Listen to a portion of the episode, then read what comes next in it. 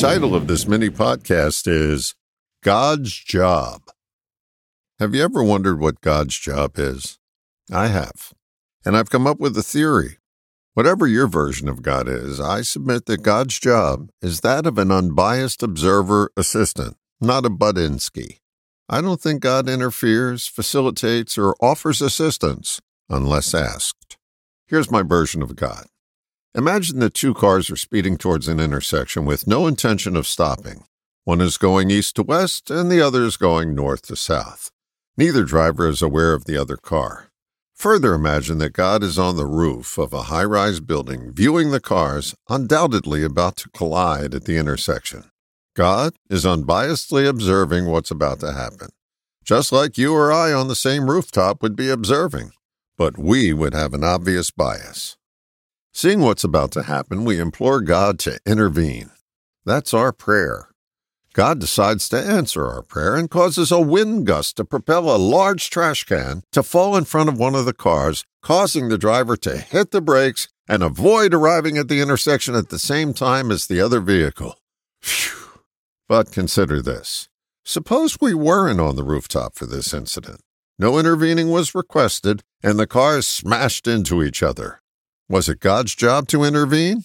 Not if he's an unbiased observer. God is the creator of electricity, but doesn't care whether it electrocutes or illuminates. Think of God as the Force in the Star Wars movies. It can be used for good or evil. God is neutral. He must be from Switzerland. Never mind about God's job. It's your job to ask. And sad to say, all requests won't be granted. But if none are made, nothing will be handed out. If you haven't guessed yet, this message is more about making requests than it is about the Almighty. If you don't ask, you don't get. Get in the habit of making requests and make them often. People are not mind readers. If you think they should know what you want without you asking, you're giving them too much credit and giving yourself too little hope of getting what you want. Practice asking in low risk situations.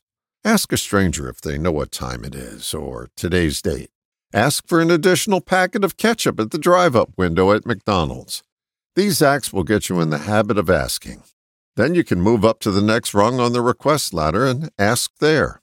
You're progressively building up your ability to ask to the point that it becomes second nature. Back to God for a moment. There's a quote somewhere in the Bible that says, Ask and you shall receive, seek and you shall find, Knock and the door shall be open to you. It all begins with asking. Bottom line, if you don't ask, you don't have a prayer of getting what you want. All the best, John.